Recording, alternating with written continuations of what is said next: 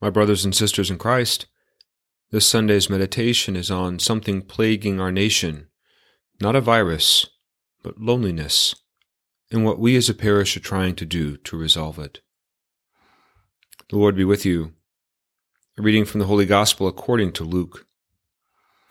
Jesus said to his disciples, "To you who hear I say, love your enemies, do good to those who hate you, bless those who curse you, pray for those who mistreat you. To the person who strikes you on the cheek, offer the other one as well. And from the person who takes your cloak, do not withhold even your tunic. Give to everyone who asks of you, and from the one who takes what is yours, do not demand it back. Do to others as you would have them do to you. For if you love those who love you, what credit is that to you? Even sinners love those who love them. And if you do good to those who do good to you, what credit is that to you? Even sinners do the same. If you lend money to those from whom you expect repayment, what credit is that to you? Even sinners lend to sinners, and get back the same amount.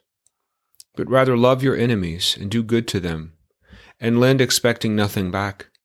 Then your reward will be great, and you will be children of the Most High. For he himself is kind to the ungrateful and the wicked. Be merciful, just as your Father is merciful.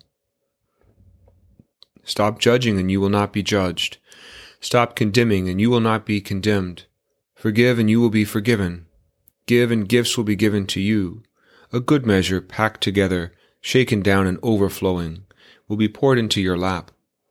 For the measure with which you measure will in return be measured out to you." The Gospel of the Lord.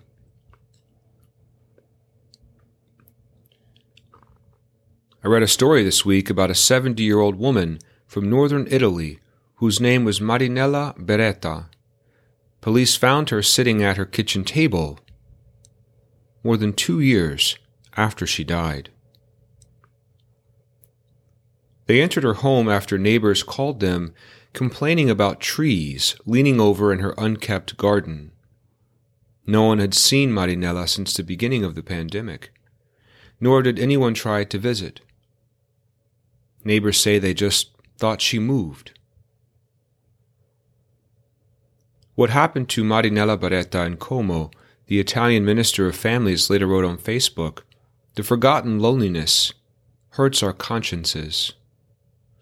It was tragic that she died alone.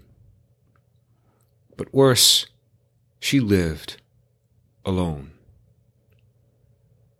Nobody bothered to knock on the closed gate of her tiny cottage in nearly one thousand days. If only Marinella's story was uncommon. But would you believe that nearly forty percent of Italians over the age of seventy-five live alone? Almost the same number say they have no relatives or friends to call upon. This is particularly striking to me since Italians are traditionally known to be very family-centered. Such a startling truth begs the question, what do we owe one another? Or how much effort should we put into building a community for all generations to journey together? Loneliness is not something that only affects seniors. It seeps into the heart of every human being at some point in time. I'm thinking in particular about our young people, many of whom have struggled terribly during this pandemic.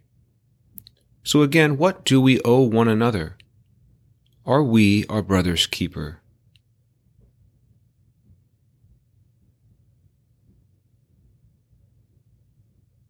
In today's Gospel, Jesus teaches us how to relate to one another. He tells us to do four things in particular: to love, to do good, to bless, and to pray for our neighbors, regardless of whether we consider them a friend or an enemy. He also tells us not to do two other things: do not judge, and do not condemn. For the measure with which you measure, he says, will be measured out to you. meaning we should treat other people the way that we want God to treat us. We want God to be kind to us, so we should be kind to others. We want God to visit us, to speak to us, to listen to us. We should do the same to others. We want God to forgive us when we make mistakes. We should have the same attitude towards all. As Saint Francis of Assisi reminds us, it is in giving that we receive. It is in pardoning that we are pardoned.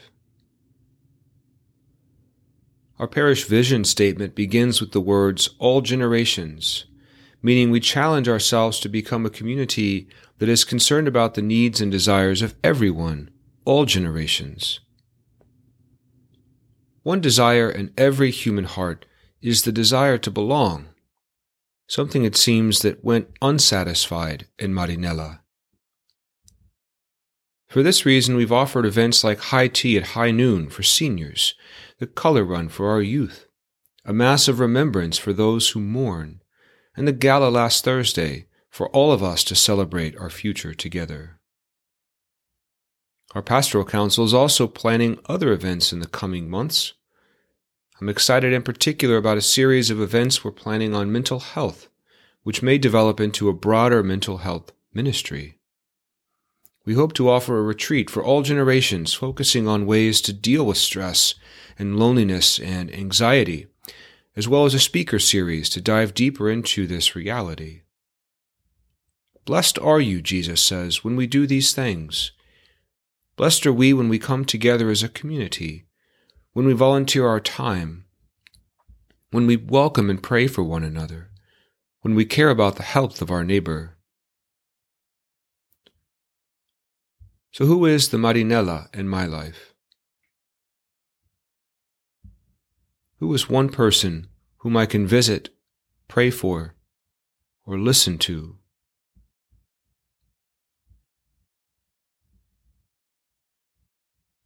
Who can I invite to join our community of all generations journeying together? For whatever you do to these, the least of my brothers and sisters, Jesus says, you do to me.